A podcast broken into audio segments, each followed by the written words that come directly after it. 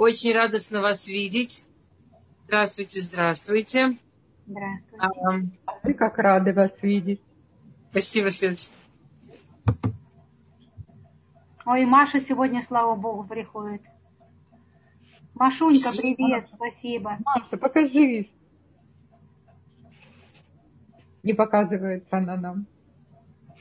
А, дамы, смотрите, у нас сегодня есть, а, как бы, как всегда, несколько вариантов, когда мы говорим о Хануке, да.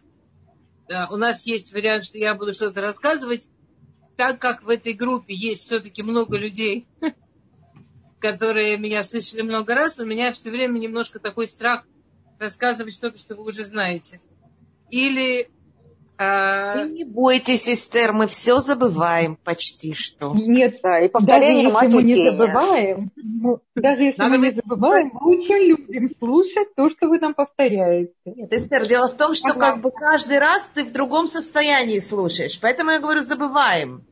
Потому что каждый раз мы приходишь в другое состояние, и оно по-другому слышится. Да, мы уже другие. Какая-то идея, которая состоит, как, как ну, не, не то, что прям моя-моя идея, но я знаю, что я вам рассказывала какие-то куски оттуда, отсюда, но Ханука их связывает очень, на мой взгляд, прикольно. Хотя, в общем, я хотела вам в любом случае напомнить, что у нас всегда есть опция спрашивать вопросы и задавать темы, и говорить, что вам интересно, и что вас интересует ну, столько всего учите, столько всего знаете, Ханука подходит к концу. Может быть, у вас вызрели какие-то темы, что-то, что вам интересно. А, конечно, если бы урок... У меня э, была такая идея, но, во-первых, дождь, во-вторых, чуть-чуть поздно урок. Урок, если бы начался немножко раньше, я могла бы вам из окна показать вот эту вот нашу очень религиозную улицу, где в каждом двери, в каждом окне и повсюду горят канукиот не, не то чтобы это некрасиво с дождем, но, конечно, ну, не так. Немножко видно еще, да? Да, видно. Все равно не так. А, вот эти вот свечи, горящие в окне, это, мне кажется, что вот про свечи, горящие в окне мы э, про, про какой-то, не, не, не про Аллаху, а про немножко более глубокий смысл такой мы не говорили. А может говорили, а я не помню. Вот, в общем, вот. Если какие-то вопросы, если какие-то темы, на которые вам интересно, чтобы мы поговорили про Хануку, ну, не обязательно, понятно. У меня, у меня есть. Я могу спросить, да. а вот скажите, свечи же горели в храме? Эти восемь дней они горели в храме. Да. Получается, их видели только первосвященник и коины. Обычные люди не видели этот цвет. Э, в смысле, что если это была та минура, которая в Кодыш Кадашим, в храме а... было большое... Э, храм построен по принципу есть Кодыш, а есть Кодыш Кадашим. Вот то, что Кодыш Кадашим, там священник заходил раз в год в Йом-Кипур. А эта минора, про которую мы говорим, она горела в Кодыш. Ее видели, ну, как минимум, Куаним или Виим все. И еще была возможность, любой человек, который приходил приносить жертву. Храм у него есть несколько там изурим, из, из Азара, ну, он, он из, из пяти уровней построен, как будто по доступности. Это конкретная Менура ее видели. Вы правы, что если бы это Но была... Она на улице, это которая вот, это пристройка или это уже закрытая? Нет, кодыш, вот в таком, в который вот такой большой квадрат. Открытый, который получается, да? А, или нет. который квадрат в квадрате? Который внутри, который закрытый. А, закрытый. Там, где жертвы. Окей, хорошо. Смотрите, я вам скажу, я думала, я, я думала в сторону тоже, чтобы связать это с нашим уроком нашим Батанах, женщины Танаха. А, а, есть очень интересная связь в Кабале между Ханукой и а, Рахель. Ханукой и Пуримом и Рахель Илей. А, то то есть вообще так интересно, что вот три регеля, три вот таких классических праздника, каждый из них символизируется, я сейчас туда не пойду, в определенном смысле обод, Авраам, Исхак и Яков, а вот эти два праздника, которые как бы пришли больше от мудрецов, они в духовной основе связаны с Рахель и Слей.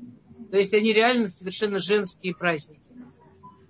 А, в, то есть вообще вот этот вот подход, что то, что касается шма, бни, э, мусара виха, то, что рат и меха, слушай, мой сын, а, поучение твоего отца, и не оставляй Тору твоей матери, что Тора, она Тора матери, что Тора, она из молоком матери, из воспитания матери, из ощущения матери. Да, Тора, она Тора матери.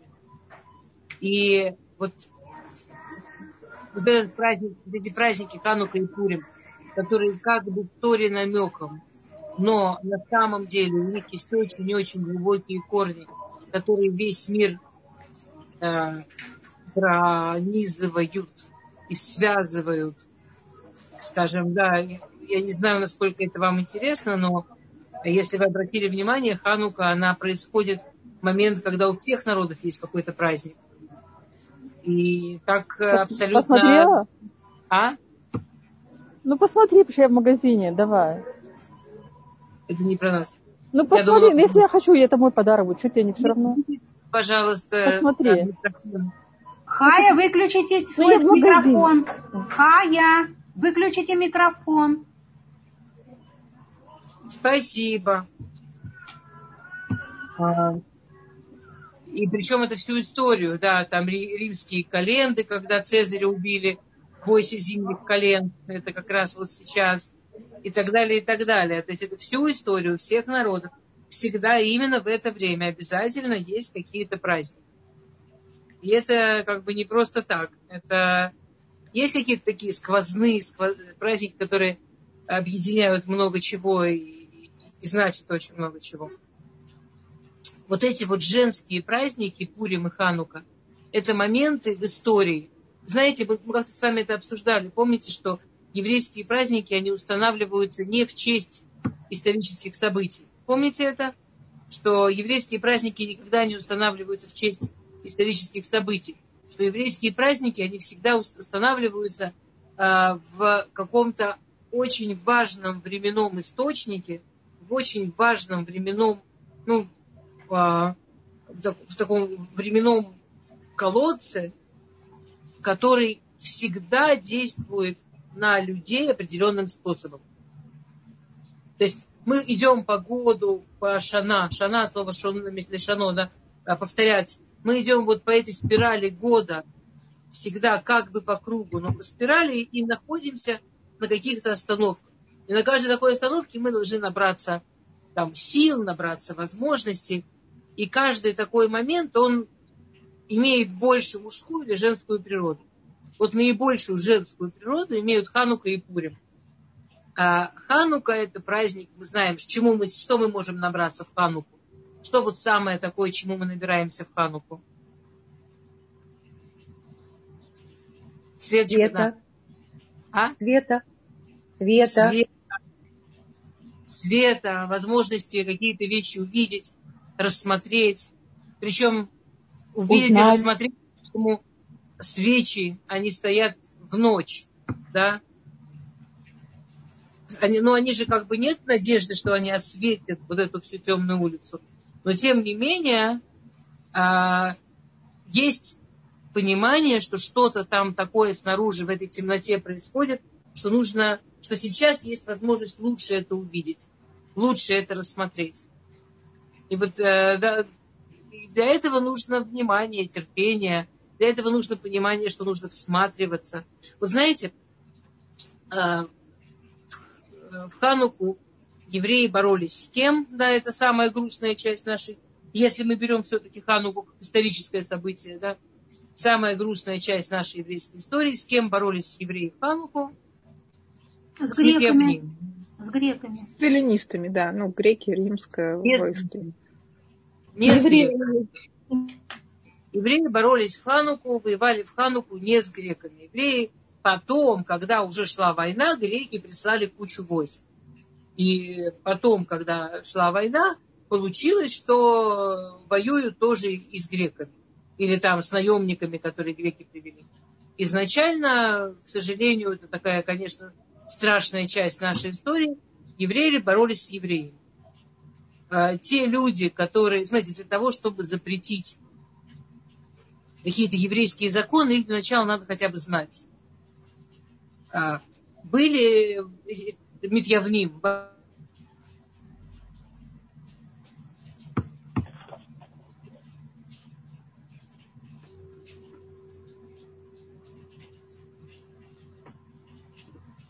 Эстер, вас не слышно. Ради этого нужно было служить, прислуживать и так далее. Это им тоже хватило. Например, за это деньги платили. И вообще все это было чудно и удобно и, и, и нравилось.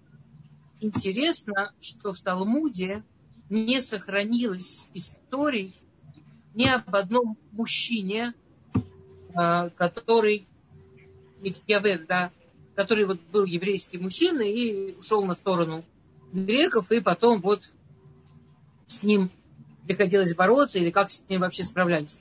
Вообще Талмуд сохранил только одну историю про человека, который прошел этот путь в те времена, и это женщина. А, история такая.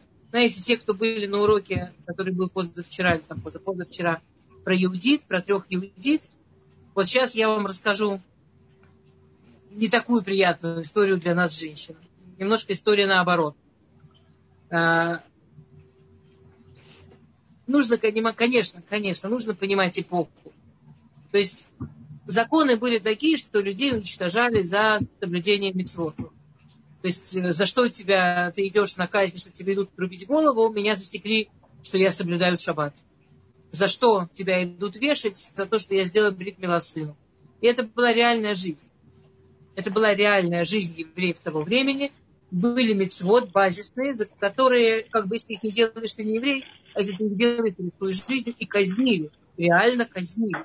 А тех, кто сдавали, и были как раз явни, свои же евреи сдавали. И э, девушка, ее звали Мирьям э, Бат Бил-А, и этот ее папа Бил-А, он был ни много ни мало коин, работающий коин воин, который работал в храме. То есть она была из супер элитарной семьи в смысле знаний, в смысле ну, всего вот еврейского. Э, говорят, что ей очень понравилась греческая музыка. Ну и очень не хотелось быть среди проигравших. Это вот такое интересное как бы сама себе она объясняла, что ей просто очень нравится греческая культура. Ну, прям так нравится, а музыка. На самом деле быть среди вот этих вот людей, которые, которых могут убить просто соблюдение шаббата. И извините, пожалуйста, где, а где этот самый Бог? Всевышний, это же, ну это же не я придумала этот шаббат. Ну, ну это же ты от меня хочешь ты от меня хочешь, чтобы я соблюдала этот шаббат, и ты, меня, ты позволяешь, чтобы меня за него убили? Ты от меня хочешь, чтобы я делала ребенку бритмила, и ты, ты, ты от меня хочешь, чтобы я делала ты мне дала Дутора учить.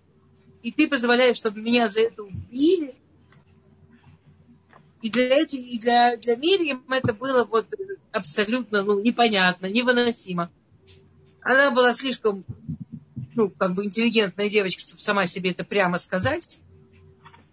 Она себе говорила, что ей очень музыка нравится. И она вышла замуж за настоящего такого греческого центуриона. А, причем не простого центуриона, она себе подобрала, смогла. А, она вышла замуж за Центуриона, который был одним из тех, кто отвечал за, так сказать, собственно, за храм. И Талмуд описывает ситуацию, когда муж ее пригласил на такую милую прогулку а в храм. Вы знаете, что греки, когда выгнали из храма евреев, выгнали из храма Куаним, Они решили храм облагородить. Они туда там скульптур понаставили, всяких богов, изображений. Ну, чтобы красиво было. Знаете, во-первых, это красиво. Ну, там, мраморных, красивеньких.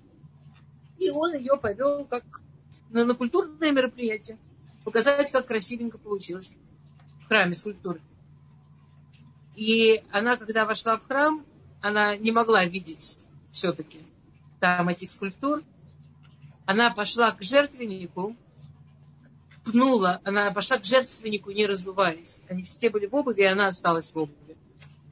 Дочка Коина. Ну, это прям совсем что-то надо было перейти такое с молоком матери. Она в обуви пошла к жертвеннику, пнула жертвенник ногой и сказала, лукус, лукус, кама ата ухель мимонам шель Исраэль велом там. А, волк, волк, сколько ты будешь жрать имущество моего, моего народа, имущество еврейского народа, а спасать их не будешь. А, она обозвала, лупус это на римском волк, да, она обозвала на римском,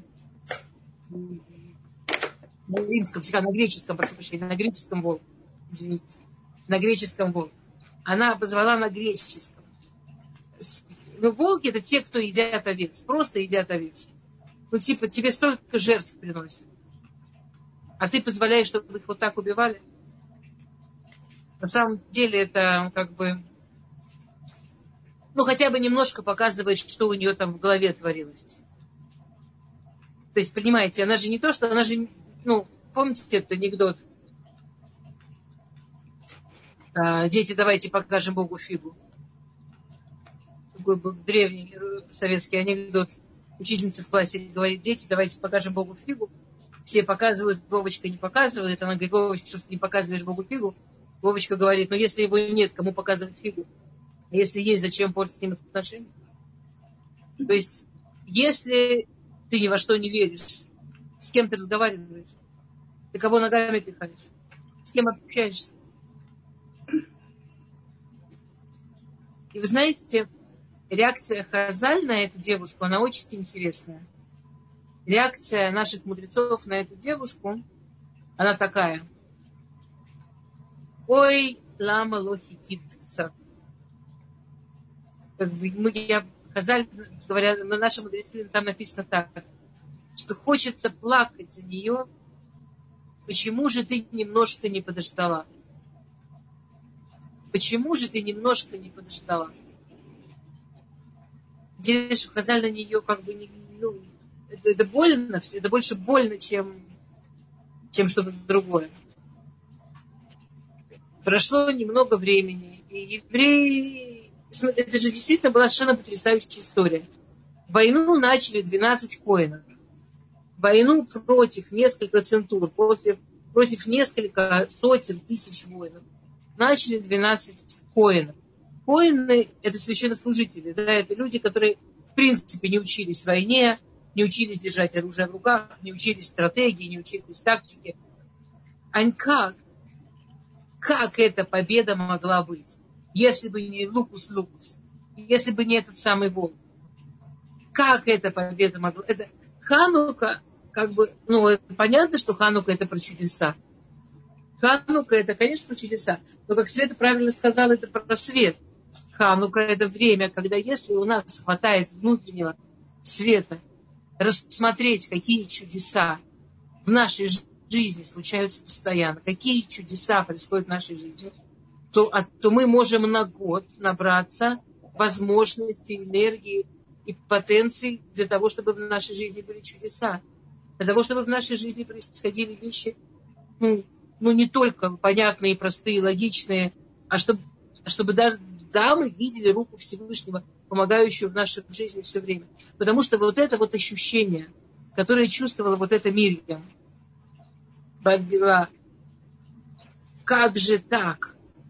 Ну как же так? Ну Всевышний, ну как же так? Оно же на самом деле, ну, Оно нормальное ощущение. Ну, у всех людей в жизни может быть ощущение, ну как же так, ну почему именно мне? Почему именно мне так больно?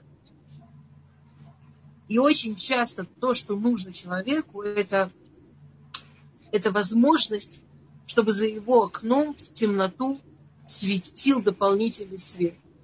Чтобы был какой-то дополнительный свет в темноту, который скажет, может быть, ты не дождалась, может быть, у тебя нет достаточно а, сдера и я, как забыла по-русски. Может быть, у тебя нет достаточно вот этого поля видения, может быть, нет достаточно простора для того, чтобы увидеть. А, и, конечно, огромный классический пример для этого – это история Рахель и Леи. А, историю Рахель и Леи можно рассказывать на куче разных уровней. Мы с вами ее проучили на уровне пшат – но там еще очень много уровней, понятно. Например, Лея да, и Рахель, они... Рахель сделала потрясающий подвиг. Мы все о нем знаем. Рахель сделала потрясающий поступок, который Всевышний оценил максимально высоко, который Всевышний оценил максимально да, а, ценно, что Рахель она отдала Лей. Смотрите, на самом деле, когда она рассказывала Симоним, это же вы обратили внимание, это не были какие-то там такие смешные Симоним. Это были основные аллоход еврейской женщины. Это были аллоход. То есть как, э, она не пришла к, к Лей и сказала, сейчас я тебе секретное что-то расскажу. Она и сказала, тут меня Егов научил там, чему-то важному, вот я тебе тоже расскажу. И когда Яков спросил Лею а, про, про Хану, да, про Хала, не, не, не, ну, про три этих мецвы, а, она, она их от зубов знала, ее все это очень интересовало. Она честно это все с удовольствием выучила. Она действительно хотела знать, ей действительно это все нравилось и было важно. Она, поэтому она искренне говорит, Рахель, ты моего мужа забрала, и даже в голову не какие-то там были очень такие а, вещи. Рахель, отдавая эти симоним Лей, Рахель, не сбегая, не, не делая никакой революции, чтобы для Леи не было позора, она не знала, что она выйдет замуж за Якова через неделю. Она это делала в полной убежденности, что она закончила, что ее жизнь закончена.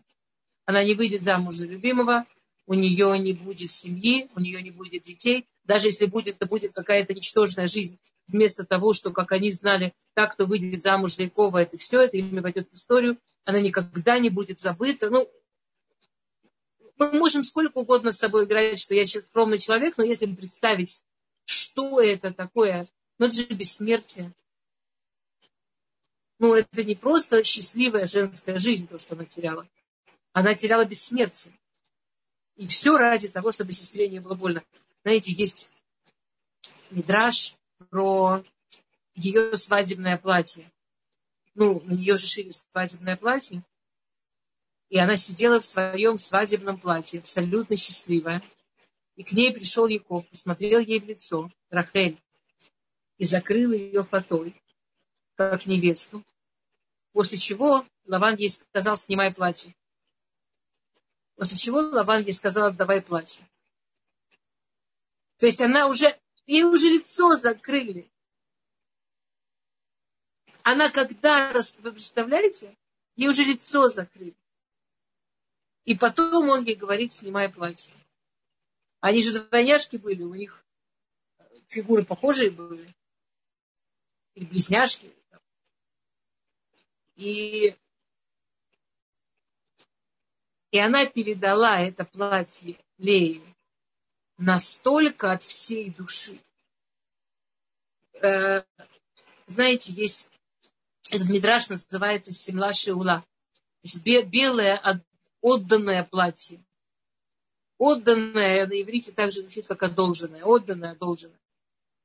И вот это платье, она вложила вот в эту, когда она сняла и отдала это свое белое платье, и она отдала его Лее.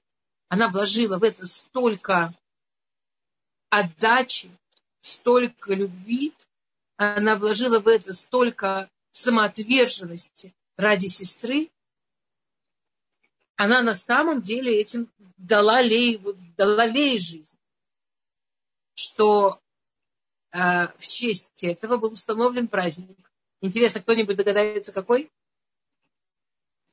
Вот когда не знаешь, по-моему, трудно. Когда знаешь, вы, вы сейчас скажете, а, помните 15 ава? А, да, я так и подумала, ой, здорово. Что написано, что не было таких э, хороших дней не, после для Израиля, как Йом-Кипур и 15 ава.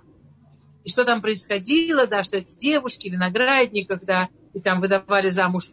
Все девушки, которые не могли выйти замуж, они находили свою пару в этот день потому что они все танцевали в виноградниках в чем? В белых одолженных платьях. Васимлалы Ванаши Ула. Они все танцевали в белых одолженных платьях.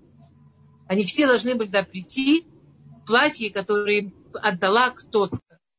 Отдала, и, и желательно девушка там с лучшим положением или с большим мозалем.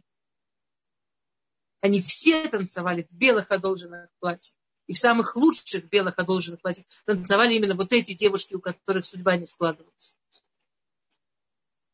И это все еще шло за счет вот этой вот силищи, которую вложила Рахель.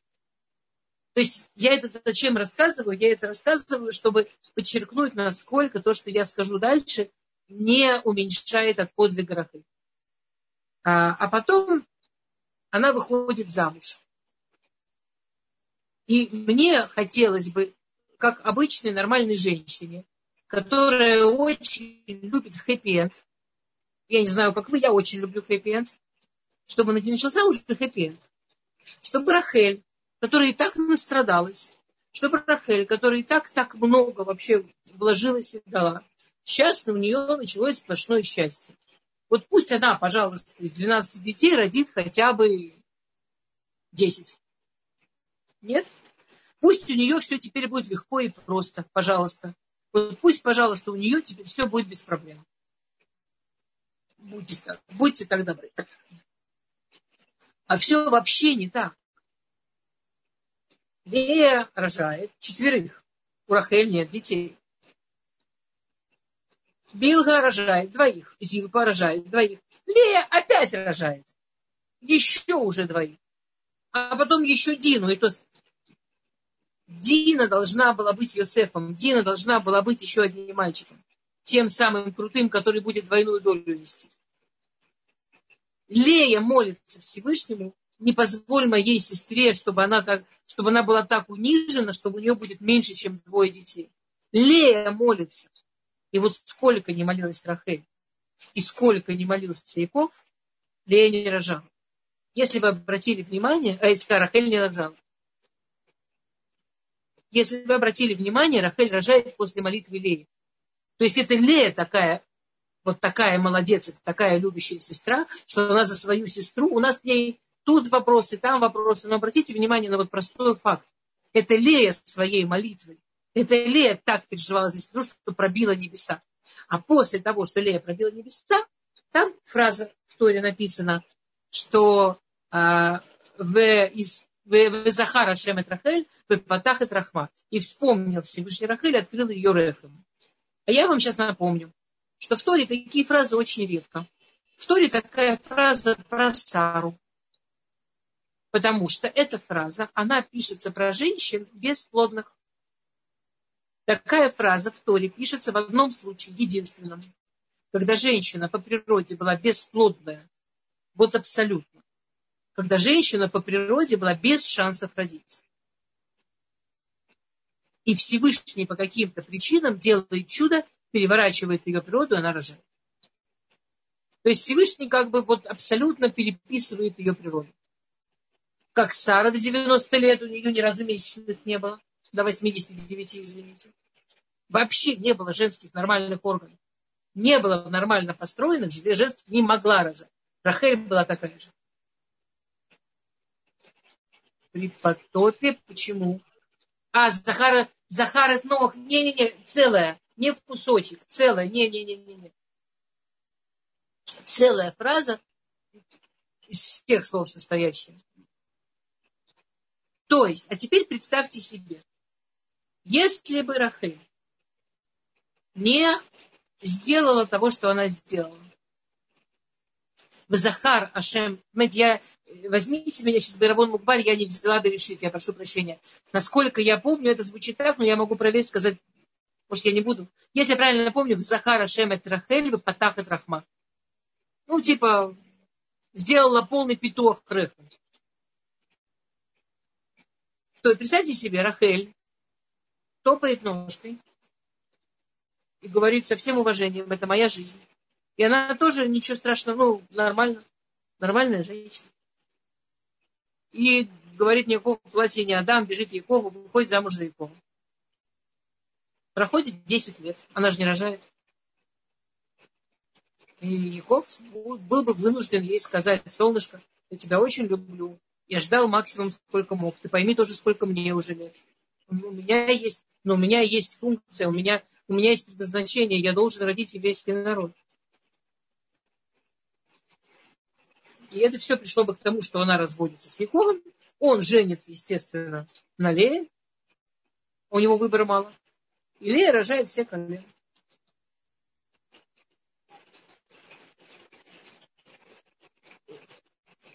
И ну, мы живем в мире, в котором какие-то вещи вызывают такое возмущение,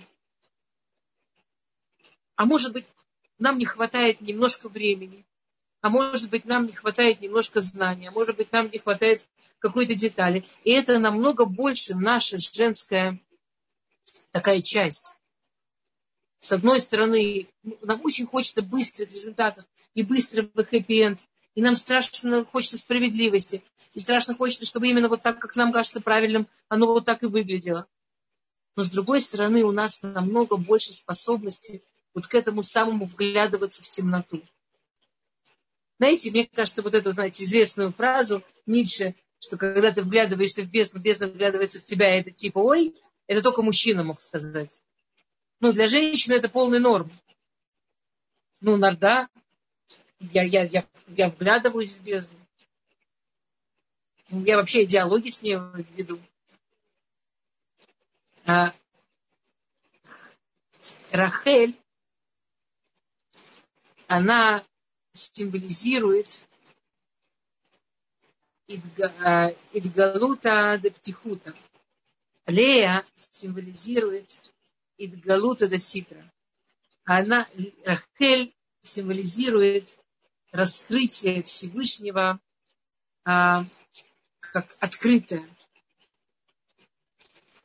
Ну, сейчас я приведу пример. Лея символизирует раскрытие, скрытое раскрытие Всевышнего.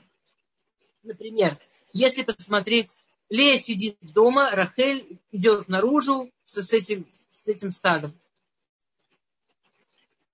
А, кстати, мы об этом никогда не говорили.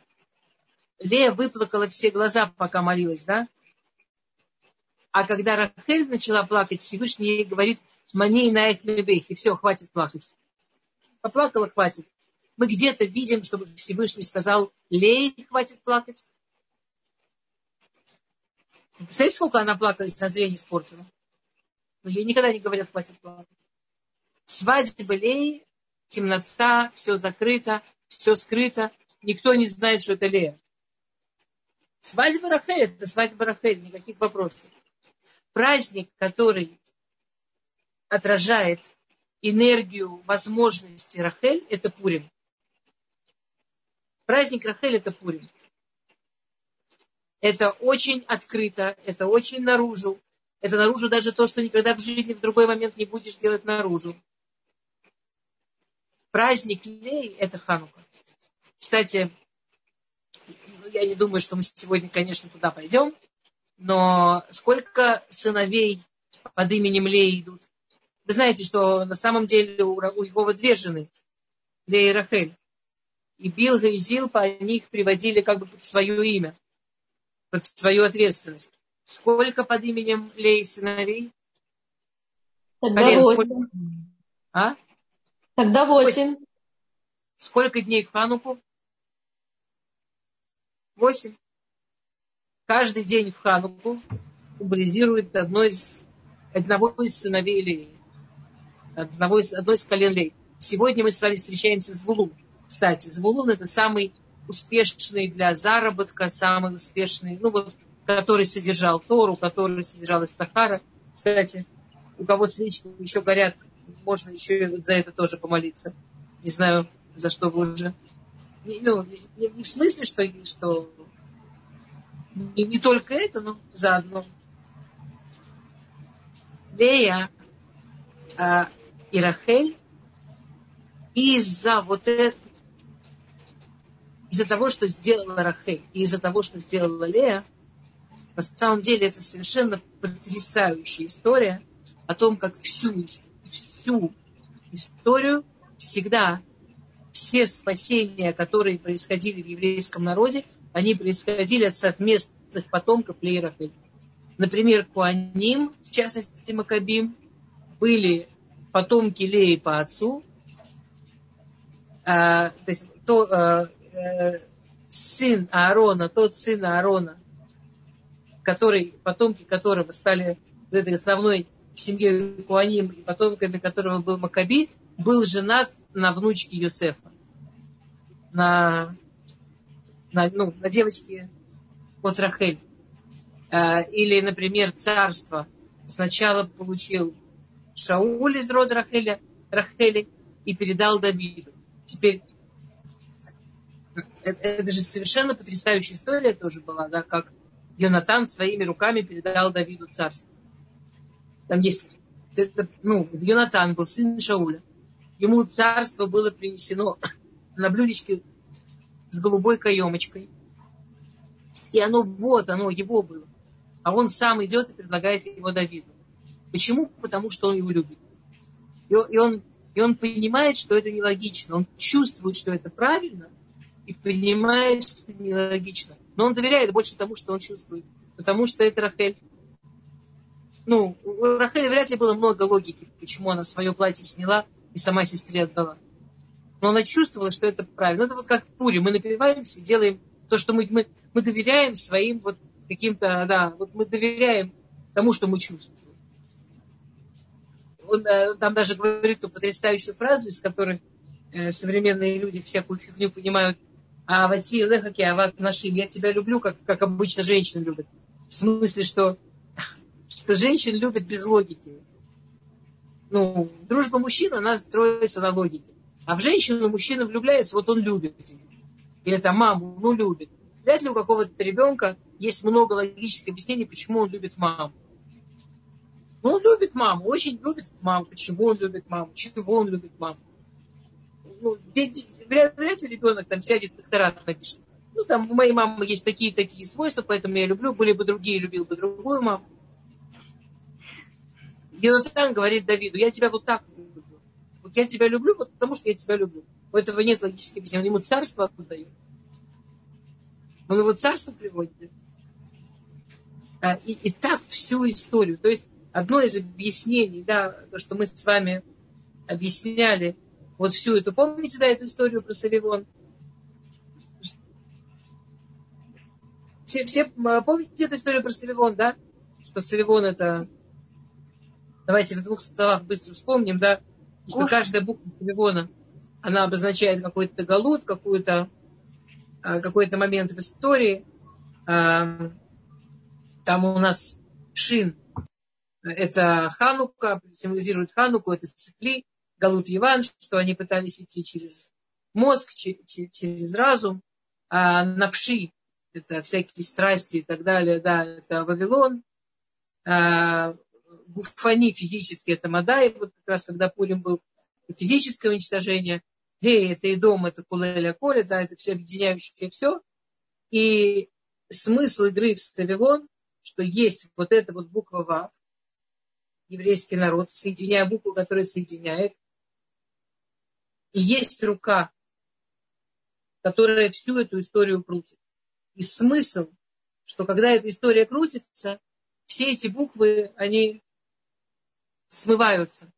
Их невозможно прочитать отдельно. Потому что правда, она, ну, мы, мы, мы чувствуем какие-то сложные вещи в жизни. Мы чувствуем, что нам что-то так обидно, так больно, так непонятно. Но правда, она всегда в той руке, которая крутит Севилон. Я, я не помню, рассказывала я вам или нет, это очень подходящая по теме история, а, как в, в конце войны, в 45-м, в концлагере, а, ой, на Б, я все время забываю название, в Германии, немецкий концлагерь, такое двойное слово на Б. Я не хочу врать название. Ладно. Биркинау? А? Биркинау? Да, вот этот, вот, вот этот, да. А, Биркинау, точно, спасибо. А, там, значит, вот евреи, которые там некоторые третий, четвертый год, но большинство как минимум два года. И туда несколько месяцев там назад, буквально два-три месяца, как загнали большую группу советских солдат, которых захватили в плен. И, конечно, та, и, и вы знаете, там почти не кормили. Им не давали умереть, им давали столько еды, что им не давали умереть. Но они постоянно находились в ощущении вот этого жуткого, страшного голода. Совершенно вот такого ужасного, страшного, постоянного голода. И они ни о чем не могли думать. Они все время думали о еде. Человек, который рассказывал эту историю, он сказал, что вот это вот желание есть постоянное, неотступное, оно было такое, что, скажем, если бы предложили, мы тебя выпустим на свободу, к семье, или тарелка супа. Нет сомнения, что тарелка супа. Нет, нет сомнения. Он, он сказал, что он не может, он пытался, пытается, вспоминая этот момент, представить, вот что было бы круче, что было бы важнее, что было бы там более ценным, чем тарелка супа, и он не может себе такое представить. И а были там вот эти евреи, которые не ели уже несколько лет, которые просто были вот скелеты и все. И была группа военнопленных советских, которые не ели пару месяцев. То есть у них еще было там мышцы были, ну, было какое-то тело, было что-то там. Но, конечно, страдали все ужасно совершенно. И вдруг в какой-то день фашисты говорят, понятно, что это 45-й год, понятно, что союзники там, Э, войска подходят, и понятно, что все скоро там закончится. Мы, мы хотим, чтобы, в общем, что-то там они им сказали. В общем, в какой-то день они, они начали раздавать им булочки. Они сказали им строиться в очередь, что каждый получает булочку. И вот и, и реально принесли первый раз за все это время, они реально принесли свежую выпечку. Вот с запахом, вот с этим, прям булочки, которые пахнут булочками. Вот эти вот совершенно сумасшедшие от голода люди. И они не построились в очередь, они стоят в этой очереди. И этот рассказчик, человек, который это пережил, он говорит, что он все время считал булочки и количество людей перед ним. Он страшно переживал, что булочки ему не хватит. И в какой-то момент ему показалось, что не хватит, а потом он пересчитал и понял, что он последний. А И, и он прямо был счастлив. И он подходит, ему выдают последнюю булочку, он берет эту булочку совершенно счастливый, и вдруг этот немец, который сдает булочки, уходит куда-то вот с этим э, подносом. То есть понятно, что он сейчас принесет свежие булочки. Следующие, то есть на всех хватит. И этот человек стоит, и, и он же сейчас ушел, этот немец. Если он сейчас останется, то может, он может еще одну булочку взять. Но если немец поймет, что он врет и, и берет вторую булочку, его сразу убьют, и выбор смерти или вторая булочка. И, и пока он думал, что же все-таки лучше смерть или вторая булочка, но одна-то булочка есть, немец вернулся, спросил, кто первый, ты? И он сказал, да. И он получил вторую булочку. И вот он идет абсолютно счастливый с этими двумя булочками. И вдруг он чувствует на шее сзади руку, а, и он оборачивается, и там вот кто-то из этих советских солдат, и он ему говорит, я видел, что ты сделал, отдай одну булочку. А на него прямо нашло рытьевое. То есть он даже не подумал вообще, в каком он виде, в каком все-таки виде этот солдат. И пишет солдат, а он там какой-то, ну, И он, у него внутри было только, так ты такой же заключенный, как я, что вдруг я тебе должен что-то отдавать? И он что-то такое ему ляпнул. Что, что, кто ты такой, тра-ля-ля. И оказалось, что этот солдат не один. И они его избили так, что он потерял сознание. Забрали у него, понятно, обе булочки. Он приходит в себя на следующий день. И он понимает, первое его было понимание, что солнце встало, а он не был на построении. А это расстрел. Это был...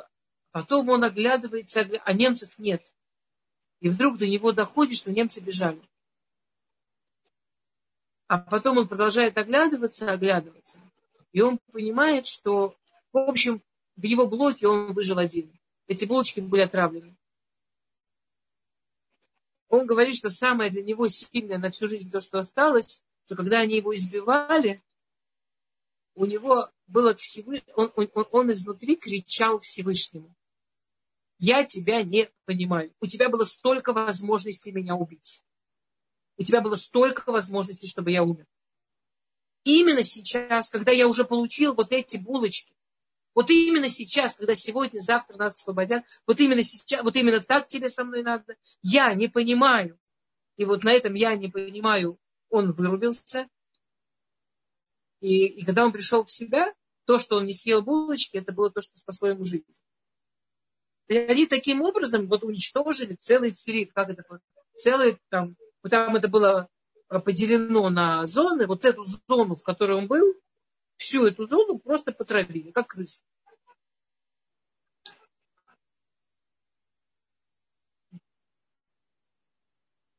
У нас не хватает свечи за окном. Все, что с нами происходит, тот, кто делает это, делает с любовью. У нас не хватает свечи за окном, у нас не хватает возможности глядеть шире.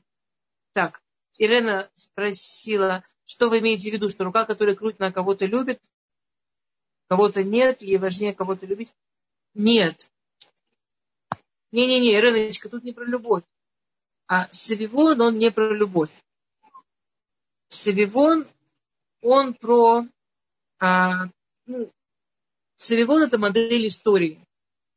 Что каждый раз мы находимся в какой-то а, части истории. Например, Греция, да, которая символизируется буквой Шин, это все философии, все э, ментальности или все окружающие нас народы. Это, ну ладно, давайте так, давайте посмотрим на еврейскую историю. Еврейская история, она же все время вот по этой же схеме, что происходит что-то, что хоть стой, хоть падай, происходит что-то, что ну, вот вообще непонятно, да как же так. Потом бах, и, и, и все идет дальше, и, и как бы лучше, и, и еврейский народ выживает, и еврейский народ продолжается, и еврейский народ, ну вот столько тысячелетий, единственный народ, который не просто там есть, а у которого продолжается вот именно там своя культура, своя философия, продолжается то, ради чего мы пришли. Мы осознаем свой, свою миссию в мире. У нас огромная литература, у нас огром, огромная культура. И мы это все несем столько тысяч лет. Хотя постоянно ощущение, что от этого народа больше не останется ничего. И, и, и это происходит не так редко. А, я помню мою бабушку, которая говорила, что ну понятно, что ничего не может вернуться. Пока не, не съездила в Израиль, так и говорила, что ну понятно, что ничего не может вернуть. Это происходит периодически. То есть у нас каждый раз есть какая-то страница в истории, какая-то сторона в истории. То, что символизировала Греция. Греция говорила, в Греции же у них вообще не было религии. Там вообще было не про религию. У них не было, что они там верили в этих богов своих, там Венеру, в Диониса, я не знаю, в Зевса у них было некое мировоззрение. Мировоззрение а, было на самом деле, совершенно атеистическое, построенное, там был совершенно человек в центре, а, очень гуманистическое, вот классическое, настоящее гуманистическое, то есть вот человек в центре. никаких высших сил. Все эти мифы, а, они, э, это супертипологическое поведение. И там есть какая-то типология, как разложены типы людей, как разложены типы поведения. И в центре всего человек. И поэтому э, и почти во всех мифах есть человек, который эти божества побеждает. Но вообще, там, скажем, даже нет попытки сказать, что это Бог. Там же нет Бога, там, Творца мира. Зевс, он самый сильный, он молниями швыряется. У него самое лучшее оружие. Там Венера самая красивая. Вот так с красивой женщиной. Там Дионис самый веселый, самый выпивоха. Вот так зависимый веселый мужчина. Ну, как есть прямо расклад тип, типологический. Поэтому и они считали, что это очень прогрессивно. Они считали это большим прогрессом, большим шагом вперед. И они несли свою культуру. И македонский, и тот самый Алаферн, и те самые греки, они все во всех своих войнах были, это было их знамя, что они не завоевывают страны просто так, а что они несут диким народам культуру. Объясняют им, что ну, что смешно верить там во всякое там. Что там? Есть человек, есть человеческое тело, это красиво. Есть человеческое здоровье, это важно есть человеческий успех. Успех же он тоже, да. На самом деле Хануку, она же да про успех. Она да про успех. А, ладно, сейчас я. И сама идея единобожия, потому что ну, в нашей культуре очевидно, что не человек в. В нашей культуре очевидно, что есть что-то более важное, чем человек, и более важное, чем жизнь. Ну, для нас, да, есть что-то важнее, чем жизнь это очень, ну, как бы, не дай бог там оказаться, но в принципе у человека должны быть вещи более, более святые, чем даже его жизнь. Человек не должен быть готов ради спасения жизни, быть готов вообще на все, там, на любое унижение и так далее. У человека должны быть какие-то границы с точки зрения Торы, докуда он будет идти на все ради спасения жизни. А в центре у нас, конечно, Всевышний, в центре у нас вера. Так а, к вопросу Ирены есть каждая страна, и периодически, периодически, и это, конечно, для евреев, вот если говорить про все э, навши, это когда галут, когда то, что нас захватывает и оттаскивает от, от Бога, от Торы, это э, то, что касается страстей, как сладенько жить, как вкусненько жить. Э, гуфани, э, физическое, когда убивают, ну вот как фашисты. Когда если ты еврей, тебя будут уничтожать. Когда быть евреем физически опасно. Когда скрыть свое еврейство, это практически спасение жизни. А, и были, были периодически были такие, такие страницы еврейской истории. Что и каждый раз мы оказываемся в какой-то вот такой, да, в какой-то этой грани, в какой-то стране. И ощущение, что это никогда не кончится. И ощущение, что это будет всегда. А на самом деле история, она крутится. И она крутится всегда с какой-то целью. И есть рука, которая ее крутит. Она не, она не просто так крутится, история. История, все, про, все проходит, все меняется. Все меняется по схеме. Для того, чтобы понять, что происходит в моей жизни, мне нужно достаточно света, которым я могу освещать темноту. И даже немножечко света, да, кциатор, меат, минаор, духер беминафоши. Даже немножко света может растолкать и разогнать много из темноты.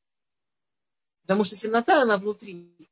А если мы говорим о том, что Хануков, это, все, ну, это же не просто так, что когда а, праздник, который соответствует какой-то определенной вот этой силе того времени, которое, в котором он находится, он именно вот э, в это время получается именно вот такая история. Именно такая история складывается вот э, именно в это время. Э, Ханука это единственный такой прямо вот военизированный, военизированный праздник, который мы празднуем. Ну, прям там война была, прямо там, да,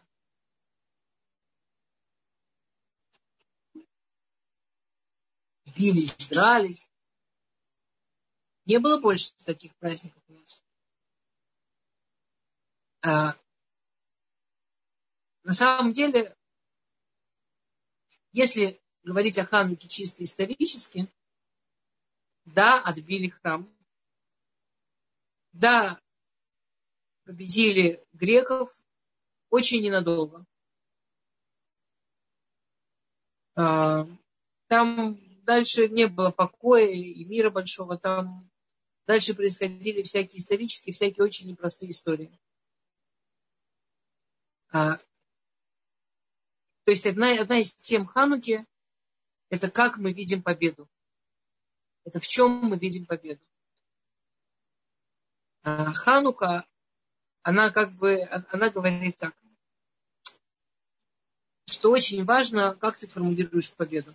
Вот это интересно. Ханука это про большую войну, а в итоге мы празднуем, что нашелся там кувшинчик масла. А, и едим молочную еду, потому что женщина все это начала и крутим Савивон, который говорит о том, что в истории все меняется. То есть из всего этого, ну, нигде нет, собственно, про войну. Даже в самом военном празднике нас хотят научить, что очень сильно зависит, как ты формулируешь от того, что, то, что ты чувствуешь. Если мы формулируем победу как именно что-то военное, это такая сложная история. Если мы формулируем победу как то, что было для нас таким важным и главным получилось, и вот на это весь свет, вот нам нужно было зажечь Ханукию. И нам это удалось.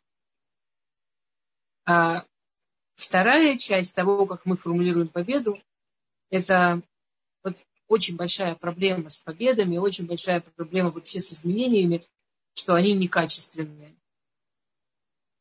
А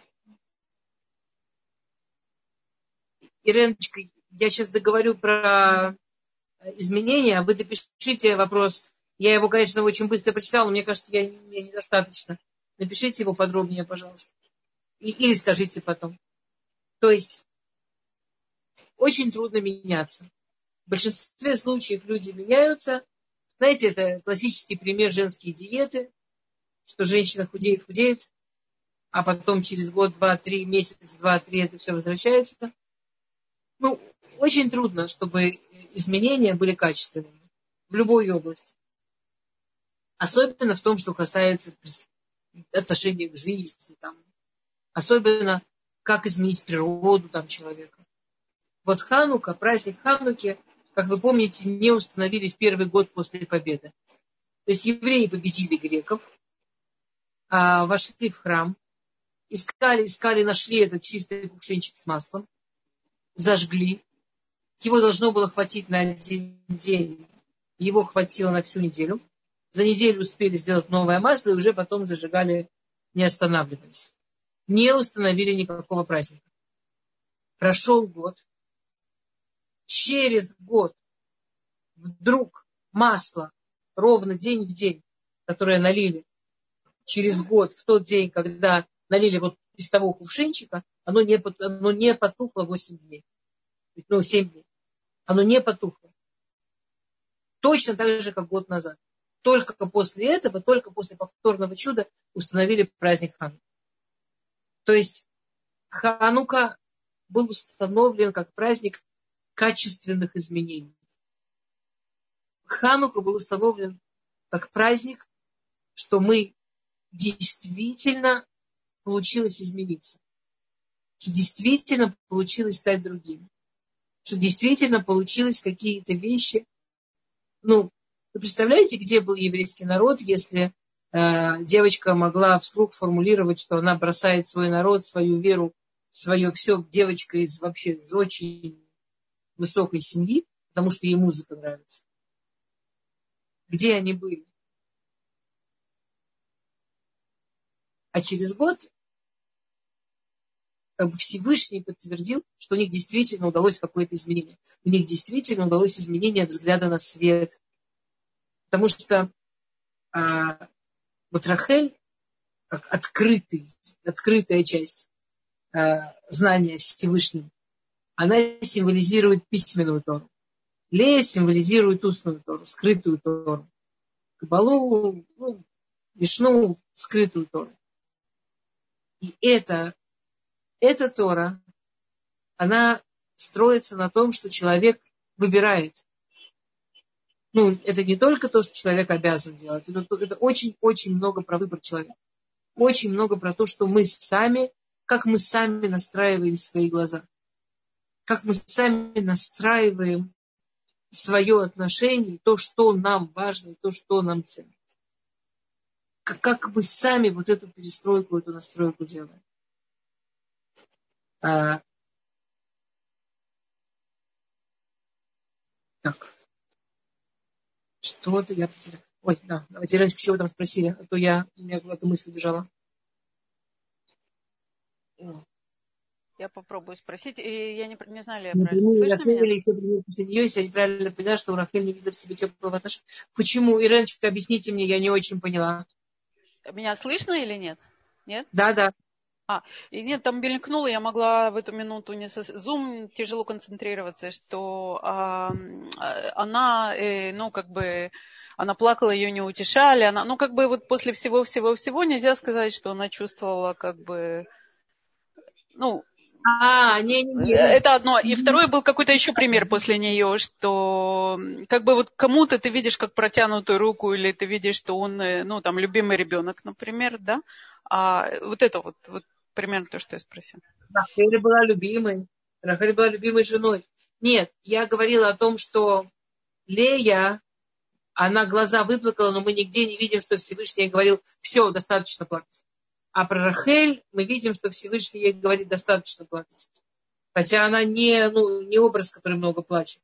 А когда она заплакала, через какую ей Всевышний говорит достаточно плакать. Это тоже связано со скрытой и с открытой дорогой. Есть две дороги служения Всевышнему. Есть две дороги в Адаташем. Открытая и скрытая. На самом деле понятно, что мы все каким-то образом совмещаем в себе Рахель и Лею. Что еврейский народ, он, ну вот так же, как Куаним, у которых папа был из Леи, а мама из Рахель, мы все все равно а, совмещаем, мы, ну вот мы, да, вот мы современные евреи, мы чьи потомки, Рахель или Лея? Мы, мы иуды, да? А, там осталось два колена после того, что прогнали, да, осталось колено Иуда. А, конкретно осталось, в Иуде жило два колена. Иуда и Беньямин. Даже Иерусалим, половина территории Иерусалима на территории Иуды, половина на территории Бенемина. Скажем, вот я живу со стороны Гило, я, я живу со стороны Бенемина, например. А вот левее от меня начинается территория Иуды. А разве Бениамина, они не были погибшими по дороге из Мицраима или как-то, или это Ефраима? Нет? Не одно э, колено. Одно колено там, которое, ну, как бы... Было несколько семей из Минаше, которые попытались сбежать заранее и погибли. Это было несколько семей. Не было потеряно ни одного колена до вот э, того, что Навуходонецер увел а, вот эти 10 колен. А вы все слышали, что 10 колен он увел, а было 12. На самом деле тоже не точно, потому что он а, из-за того, что он увел часть Куаним, так считается 10. На самом деле понятно, что выжили Иуда и Беньямин и Куаним Леви. А, то есть каждый из нас примерно процентов на 50, скорее всего, Иуда, процентов на 50 Беньямин. Ну, кроме исключительных случаев. А как вы думаете насчет Сфарадим Ашкиназим тогда? Э, так, если посмотреть на этих проматерей, то, видимо, Рахель это Ашкиназим, ну так можно представить, а Алия Сфарадим, да? Нет? Нет, это, настолько... Просто позже... это фантазия. Нет, я имею в виду по качествам, по качествам, не потому что они разделились, а потому как Сфарадим, э, ну, ну, вот где-то как-то все. Мне, мне легче себе представить Лею, как Ашкиназим. намного. Это, ну, мне кажется, что мы, мы, мы, мы ашкеназим такие намного более сдержанные, такие все больше внутри. Нет, так он дорога тяжелее, и она такая, ну, знаете, как... Это больше в сфере фантазии, действительно, потому что это, ну, не там, да. Все евреи – это смесь Рахель. Все еврейки – смесь Рахель. Все евреи – потомки и того, и того колена. А, то есть у каждой из нас внутри есть какие-то качества Леи, какие-то качества Рахель.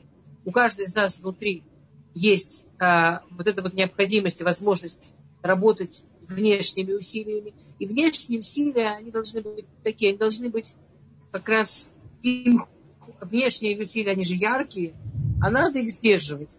Вот когда Рахель плачет, внешняя Тора, Всевышний говорит, хватит, поплакал и хватит. Когда плачет Лея, внутренняя Тора, это вот, ну, когда ты плачешь на глазах у других людей, то поплакала и будет.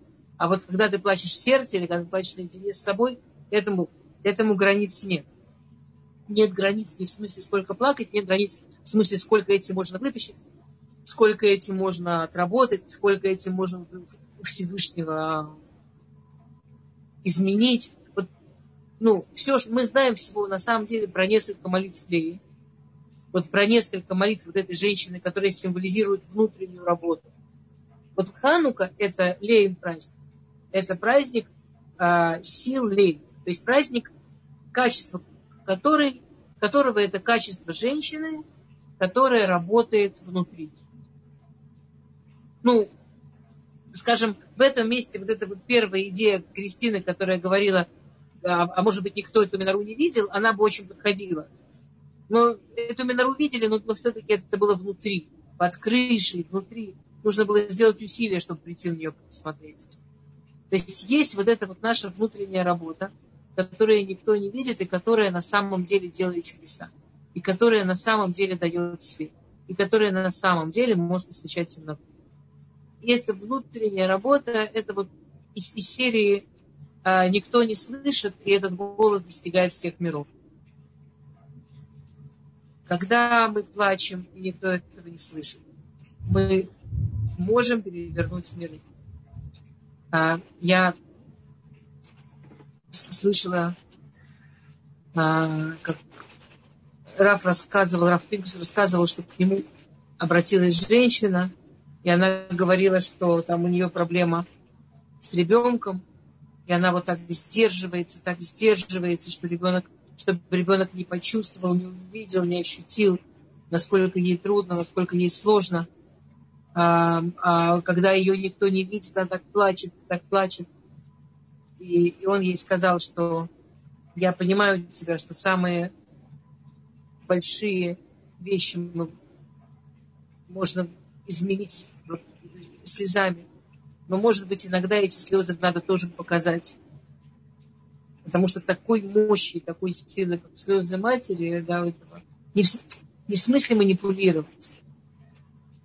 То есть внешние вещи, Рахель, она практически, она всю жизнь была очень веселая. Она была очень компанейская, она была очень экстравертная, она очень а, была такая девочка счастья, она была сплошное там веселье, блеск и так далее. И всего несколько раз в жизни она себе позволила выразить боль. Всего несколько раз в жизни она себе позволила выразить. И то Всевышний говорит, хватит. Это правильно, что ты это делаешь очень сдержанно. То, что идет наружу, должно быть очень сдержанно. Это можно иногда, и это может быть волшебство какое-то иногда. Вот эти вот слезы Рахель, про которые, которые Всевышний остановил, они дали нашему народу вернуться из изгнания. Они сыграли исторически самую большую роль в истории нашего народа. Но Всевышний говорит, хватит. То, что внешне хватит. При этом каждый раз, что мы видим, что молится Лея, должна была выйти замуж за Исава, перевернула себе все, вышла замуж за Якова, помолилась за сестру. Ни Яков, ни Рахель не могли так перевернуть природу Рахель, чтобы она могла родить, она смогла. А, у нее в животе мальчик сидел. Она решила, что ей жалко сестру. Она этого мальчика сделала дивой. И это все у женщины, у которой а, а, она практически наружу не выходила. Она практически наружу не выходила. Есть даже мидраж, что Лаван вот вообще не самый нежный отец. Но вот он за нее боялся. Что-то такое в ней было, что вот за Рахель не было страшно, а про нее было понятно, что она с этой наружей прекрасно справиться. А, а Залию было, вот, ему было Залию страшно, как она там с этой наружей, как она там с этим, то, что снаружи. Но когда ей нужно, как это сказать, раскрутить на любовь своего мужа, она идет, ничего не боится и прекрасно справляется. То есть даже женщина, у которой максимально внутреннее строение, максимально скрытая Тора, или это кабала такая, да? Скрытая Тора. Она прекрасно может этим пользоваться наружу, просто она считает, что это нужно делать вот так же редко, как Рахель считает, что нужно показывать свою боль. В нас есть и то, и то. Мы каждую хануку выставляем наружу свет. И мы понимаем, что темноту палками не разгонишь. И мы понимаем, что физически воевать с темнотой очень редко, когда нужно. И мы понимаем, что главная темнота, она все равно в душе и в глазах. Но мы понимаем, что иногда даже очень маленькое количество света – очень небольшое количество света, но может так поменять точку зрения, что, что действительно в этой жизни получаешь ответ Всевышний, ну как же? Ну, да все правильно, подожди. Все правильно, посмотри шире. Все правильно, ты просто еще не знаешь. А, а может даже, я, например, я, я, я думаю, Рахель не знала, что она бесплодная. Ну, не знаю, не было там ультрасаунда. Она так хотела ребенка, так молилась. Возможно, она не понимала, что она бесплодная. Возможно, так до конца и не поняла, что с ней случилось. Не всегда мы все понимаем до конца. Кстати, хорошие новости, умрем поймем. Нам недолго осталось. Лет через сто наверняка в беседе будет полная информация. Кому этого не хватает. Утешили. Там в чате есть э, чудесное дополнение, а что сейчас давайте, чтобы э, там очень интеллигентно сказано от имени написавшего, и мы не будем терять такую возможность. А, да, Лена Ики написала, что а, Рабанит Дебора Розенфельд опубликовала пост о том, что чудо не только в том, что уникальный светильник горел 8 дней, но и в том, что ханукальный светильник продолжает гореть до сих пор, вот уже несколько тысяч лет. Красота. Красота. А, еще аспект праздника Хануки, про который хочется напомнить, напомнить, да, это вот все э, хану, что ханука от слова хануку, остановитесь 25-го, что очень важно остановиться, что вся эта часть праздника, а, все эти аллоход, которые говорят, что нужно получить удовольствие от свечей, что нужно остановиться, нужно побыть со своей семьей. Очень важная часть. А, это однокоренное, как мы помним, от слова хинух, однокоренное от слова воспитание, от слова а, да, воспитание. Вообще хинух, слово воспитание, на самом деле мы его используем как воспитание. Дословно слово хинух значит ханукат, а, ханукат мизбех, например, да. Ханука дословный перевод слова ханука, а, Раши пишет Аханат давар окли лемалаха руяло, что слово ханука означает приготовку человека или инструмента к той, к той, к той роли, которую он должен выполнить. Например, э, в определенном смысле, там, когда закаляют меч, это ханука. Вот последнее, вот это вот то, что делают с мечом или когда открывают там, ну, это Ханука Табайт, да, у нас, ну, что когда э, дом, вот мы купили дом, приготовили, в нем можно жить, и мы делаем Ханука Табайт. Вот последние все эти действия, там празднование, чтобы уже все, чтобы теперь можно в нем было жить. А Ханука это в смысле, что мы делаем приготов... хинух хилади, воспитание детей, цель сделать детей способными без раташем к тому, чтобы они могли выполнить свою функцию. А Ханука – это время остановиться и проверить себя. насколько мы видим себя способными к выполнению своих функций. И, может быть, что можно поставить какие-то новые цели. Может быть, свет Хануки поможет где-то увидеть это, поставить новые цели, понять, что может мне помочь стать лучшим, стать человеком, который лучше способен к исполнению того, ради чего он родился. Да, да, мы давайте, у нас осталось меньше 10 минут, можно вопросы, пожалуйста. Ну, давайте немножко понаправляйте меня, я устала, я почти полтора часа говорю просто, говорю, говорю. Как вам не надоело? Спрашивайте, пожалуйста, давайте общаться. Я счастлива, что вы такие интеллигентные женщины, что вы можете столько выносить поток информации. Давайте немножко это как-то Спасибо большое, Ханука Самех. А можно про сегодняшний день, про седьмое, вот э, седьмой день? Кроме того, что это шаббат, у меня очень мало информации по поводу этого. Спасибо.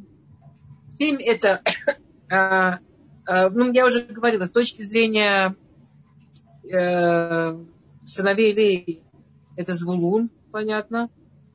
И подождите, мы сейчас в шестом, еще два дня. Седьмой, седьмой, седьмой, седьмой день сегодня. Уже. А, потому что Звулун ты шестой. Нет, Звулун ты шестой. Я, я почему читала, а, Нахон, мы уже седьмой. Мы уже в седьмой. Мы, я неправильно сказала, мы уже в седьмой. А, цифра 7 символизирует максимальную святость в физическом мире. Цифра 7 говорит о максимуме святости, которая может быть в физическом мире. То есть э, после в физическом мире после семи идет один после шаббата идет опять первый день недели.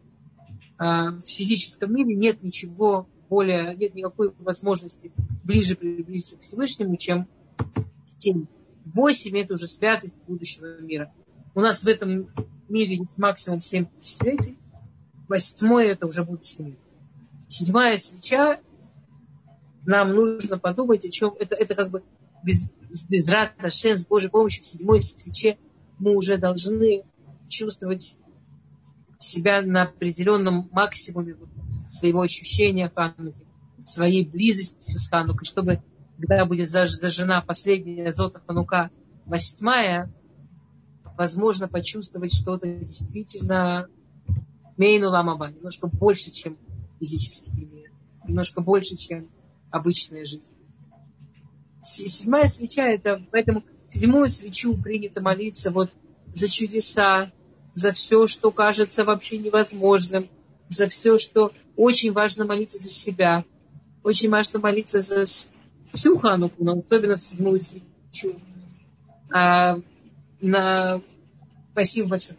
За свой духовный уровень, за свои возможности, за свои способности. Вообще, когда мы молимся, особенно в Хануку, что это время для чудес, а, и всегда – очень важно помнить, что в молитве ни в коем случае нельзя стесняться и скромничать. Мы говорим с тем, у кого нет никаких преград, мы говорим с тем, для кого абсолютно все возможно и абсолютно все никак и ничем не ограничено. А, вот это очень-очень как раз про седьмую свечу. Связи с этим у меня возник вопрос, а можно второй раз зажечь свечи и молиться, раз уже все пропущено? Нет, нельзя. Без Или только можно один раз? Можно а без, без брахи. А, и одно продолж... но молиться нет. Когда смотришь на свечи ханукальные, это, ну, правда, очень помогает куда-то там, мне кажется, с их помощью куда-то унестись. Но а, в принципе, весь день об этом можно. Ну, это весь день работает. Хануку все дни работает. Просто, понимаете, свечи, да, это особенно если это масло, если это оливковое масло, которое мудрость, которое очищенное оливковое масло, которое про красоту, и про успех, и про поколение, и про бла-бла-бла, вот все, что... У нас как-то целый урок, это я помню, был про оливковое масло. Да, да. А, то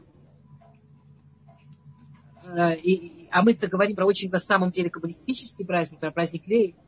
про очень женственный. Вот прикольно, да, что как бы это про войну, а это женственный праздник. Ну, с другой стороны, мы знаем, что главное качество женщины – это гвура, поэтому это не так удивительно. Да? Сила наша очень качество. Но, но в принципе, когда мы говорим про праздник Лени, мы говорим вот про, про такое каббалистическое время, про время, в котором очень много тонкостей, скрытых смыслов и, очень-очень много возможностей. Какие-то вот вещи, вот, вот вещи, которые у вас сейчас там падают какие-то понимания, да, мне ужасно понравилось, мне одна дама после одной лекции, я без имени, поэтому надеюсь, что я ничего плохого не делаю, что рассказываю, написала, что вот у нее в эту хануку было такое чудо, что если вы слышали историю, в Бушкативе загорелся автобус позавчера, мне написала одна дама с наших уроков, что а, спасибо большое, как приятно, а, что она должна была подняться на этот автобус, и она прямо почувствовала телом, что вот не надо, как будто ее тело не хотело туда идти, вот не надо. А она не такой мистичный человек. То есть она не то, что прямо, ой, я что-то почувствовала, ну, знаю, но, но она такая женщина.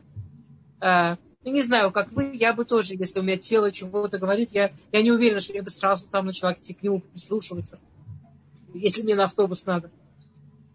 А, и, а, а она говорит, что это было прямо такое неожиданно сильное чувство, вот незнакомое ей. Вот прямо вот тело, как будто вот оно говорило с ней, стой, не хочу, не надо. И это было так для нее неожиданно и незнакомо, что она вот просто тормознула, действительно, ну, вот испугалась, не пошла. И вот да, с этим автобусом это случилось. А мне это очень понравилось в том смысле, что а, э, вот есть какие-то, в нас есть такое количество У нас в каждой заложено еще столько всего огромного, чудесного. У нас еще столько всего работает, что даже самый-самый продвинутый из нас или из вас, все равно там еще такие возможности огромные. И души, и тела, и, и всех уровней души. Вот прекрасный сегодня день молиться Всевышнему, чтобы у нас была возможность больше, больше использовать свои ресурсы. Ну, есть другое объяснение Савивона, что Савивон это человек да. У человека есть тело, у человека есть мозг, у человека есть страсти, у человека есть что-то, что это все объединяет, у человека, да, есть вот эта вот связь с Богом. И, и все равно мою жизнь крутит Всевышний. А я хочу быть в диалоге про то, как ты мою жизнь крутишь. Вот я хочу одновременно и доверять тебе, и понимать, что ты ее крутишь в лучшую сторону, что это самая лучшая рука, которая могла бы мою жизнь крутить но я хочу тоже иметь возможность об этом поговорить. Вот, пожалуйста, как скажем, если можно, там, если бы мы были на уроке, я бы там, может быть, могла вам дать эти савивоны, чтобы каждая могла подумать, вот какая из частей личности. Вот савивон делит личность на, грубо говоря, пять частей. Вот какая из частей личности? Я чувствую, что она прям молодец, прям у меня в рабочем состоянии. А вот какая часть личности мне хочется попросить Всевышнего, чтобы еще раскрылась. Спасибо большое. Окей. Что, если хотите, еще можно вопрос или что-то. У нас еще минута. Это куча времени. Зум это такая вещь, она сложная жанр. То есть, я не знаю, кому как, мне очень трудно сосредоточиться. Я... Зум, зум, жанр другой, очень трудно мне сосредоточиться. Я, а, я не знаю, если мне кто про Хануку не спрашивает, э, ну, то есть я попробую молиться этот день, всю ночь и следующий день. Это будет седьмой, да, я поняла? Я правильно понимаю, да? Или он уже закончился? Здоровье важно. Не, не, он только начался. А, начался, да. Я, я просто не в себя. У меня друг... Ириночка, да? надо спать, здоровье важно. Ну, это у меня сложно да. с этим. Можно другой вопрос про 109-й псалом? Занимает меня давно. Но это если ни у кого нет про Хануку. Одну секунду. Лена написала вопрос про Хануку, про какие части личности. тут буквы на Савивоне есть буквы. Каждая из этих букв что-то символизирует. А, шин. А, там, шин – это сехель, это разум, когниция. А, нун – это нефиш, это страсти, эмоции. А, гимл – это тело. Гей – это акулель, это объединяющее что-то, это вот система. Человек как система. Кстати, это, мне очень нравится вот эта идея Саливона, что э, есть, что вот эта объединяющая часть, она стоит отдельно. Ну, что система стоит отдельно, как часть личности. Э, и э, Вав, вот эта вот палочка, за которую держится рука, это та часть, та, та часть души, более высокая часть души, которая соединяет между человеком и Богом. Иреночка, солнышко, у нас просто время закончилось. Если сейчас прям вопрос такой далекий от темы, я не против. Но э, я, я вот, я, я, ну, не знаю. Давайте вы спросите, Блин, если нет, у меня есть короткий ответ, я скажу. Не, не, это не а короткий. Не короткий... Странные псаломы еще в такой день, в шаббат. Поэтому, э, вот, но не важно. Но потом спрошу. 109. А, Марина, спасибо. Окей, спасибо большое, дамы. Чудесного окончания Хануки. Замечательно, что у нас был вечер вместе. Вы знаете, в мирное время, в мирное время, как вы все помните, мы всегда, когда встречаемся живьем, в этот урок в Хануку, мы с вами всегда его делаем в нашей группе. У нас всегда там сувгниет, который никто да, не ест, а я волоку. сувгниет очень вкусные. Да, но только я их всегда потом также уволакиваю. Это релита, да-да-да печет что-нибудь, какие-нибудь ладки. Я, вы знаете, я сегодня перед уроком вспомнила, как это обычно в нашей группе выглядит. Ну, как бы, ну, так это всегда тепло и здорово. Я очень нам с вами желаю. Зум – странный жанр, как сказала Ирена. В определенном смысле а, он а, удобный. Ну, не надо из дома выходить, время на дорогу тратить, с подушки вылезать. Но это так важно и так правильно, и так классно, и так именно так Всевышний нас сотворил, что мы друг другу нужны, мы друг другу нужны живьем, мы друг другу нужны дышащие, теплые, тащащиеся в ганиот, даже зная, что их не будут есть. И мне было обидно, что я не могу купить сувгниот, зная, что их не съедят. Мне очень было обидно, что я не могу ничего вам подарить, такого, что даже я знаю, что вам не нужно. И, Рена, более кого, что вы не съели ни одной сувгнии, я, вы, вы большая умница. Я, я, я тоже не съела ни одной сувгни, не думаю, что с моим весом это будет заметно, но я героически держусь. А, а, а у меня дети приносят субганиот, которые они в своих учебных заведениях делают произведения искусства. Они на них что только не делают. Такие так страшно. Понятно, что это несъедобно. Очень помогает. У меня периодически субганиот, которые выглядят вот просто не ну, понятно, что ребенок на этой сувгне только что не скакал. Что ребенок так старался ее украсить, что, ну, я не знаю, это, чтобы взять это в рот, это надо быть очень смелым человеком или очень голодным человеком. Окей. Очень Эх, Спасибо большое, огромное. Спасибо большое, Ханука Самея. Ханука Самея, да. Девочки, Петушка, привет. На нашем месте, в нашей группе. Всем привет, Ханука Самеях.